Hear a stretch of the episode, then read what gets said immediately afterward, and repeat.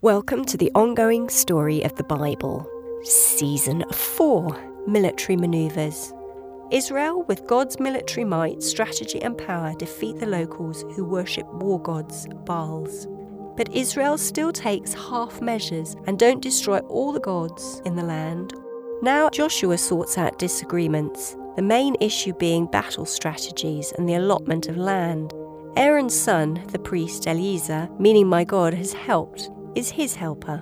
The land is divided among the tribes using the holy discerning tools, the Urim and Thummim. An aging Joshua now calls everyone together for a parting message and warning. He reminds them of God's laws and warns that they will turn to other gods and lose the land. Like the generations before, the people promise, they covenant, that they will serve no other gods. Both Joshua and Eleazar die, and with still more land to conquer, the people ask God who will lead them. Episode 3 Military Leaders Rise and Fall. Now, God appoints the tribe of Judah, who, along with the tribe of Simeon, have victory over 10,000 men. They track down a runaway leader, Adonibezek, meaning Lord of Bezek. Renowned for removing thumbs and big toes from 70 other kings, Israel now delivers to him the same treatment. Then they take him to Canaan's main city, Jerusalem, where he dies, and they take the city, setting it on fire. Then the city Kirjath Arba, meaning town of four giants, is captured, and Caleb gives his daughter to the victor. Achsah, meaning anklet, the bride marries Caleb's nephew, Othniel, meaning the power or lion of God. Finally, Caleb expels the tribe of giants, the three sons of the Anakim, to secure Hebron. Judah takes the coastline of Gaza, Ashkelon, and Ekron, while locals with iron chariots remain in the valley. The tribe of Benjamin chooses to live with local Jebusites in Jerusalem, and Joseph's ancestors take Bethel and decide to let an informant and his family go free. Conquests continue, and tribe by tribe, Israel leaves inhabitants in the land to pay them tribute money. They also leave local altars. So at Bochim, meaning weepers, God sends an angel with a warning. The message reminds them that local people and their gods will be thorns in Israel's side and snare them.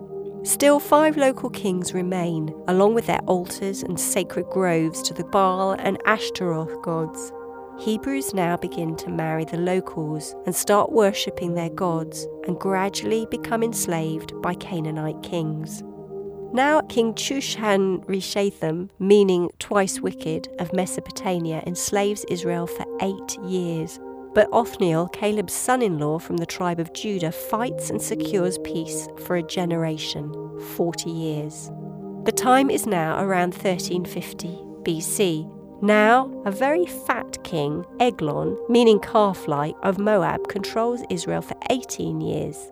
Ehud, meaning united from the tribe of Judah, is employed to bring him Israel's tribute money. He says that he has a secret message and asks for a private meeting with the king.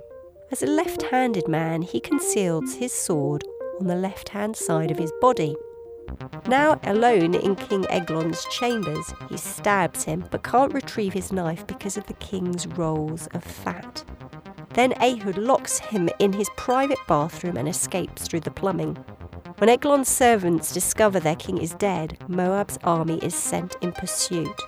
But under Ehud's command, Israel's army now defeats them, securing peace for a generation 40 years and around 1300 BC, 600 Philistine men rise up and Shamgar, meaning sword from the tribe of Benjamin, kills them with an ox goad, a long stick for guiding animals. Around 1250 BC, King Jabin, meaning discerner or wise of Canaan, controls Israel for 20 years. But a prophet Deborah, meaning bee, from the tribe of Ephraim, sends for Israel's military leader, she tells Barak, meaning lightning, God's battle plan over King Jabin. But Barak says he'll only go if she accompanies him. Deborah agrees, but says victory will come through a woman.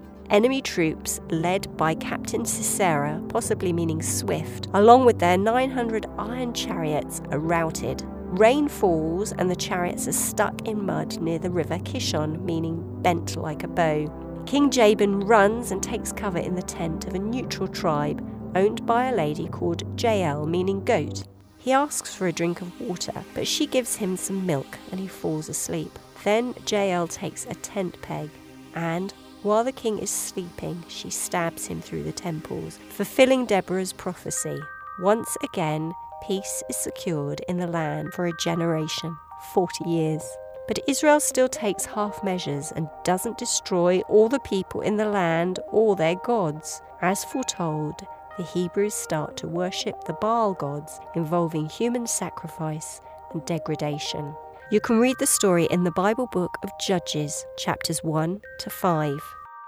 The Bible library of 66 books brings together one interconnected story. You can view the big picture, the meta narrative, the overall, or you can view the unique scene, the micro story. It's a bit like using Google Earth. You can zoom in or you can zoom out. Once you start to see the story scenes in the Bible and characters in context of the greater whole, the overall picture has more depth and meaning. The physical state of the nation of Israel directly reflects their relationship with God. When they separate from God's ways, they separate from His promises and become subject to their enemies. Listen in for the next instalment of the ongoing Bible story. Podcasts, called Full Circle, are based on the author's best knowledge at the time of production. They have been created from the Bible texts, commentaries, and historical studies. The Bible is God's living word, and its story and learning is unfolding and ongoing. Thanks to Bible translators, some of whom gave their lives to give us its words, you can delve into its pages and start your own journey of discovery today.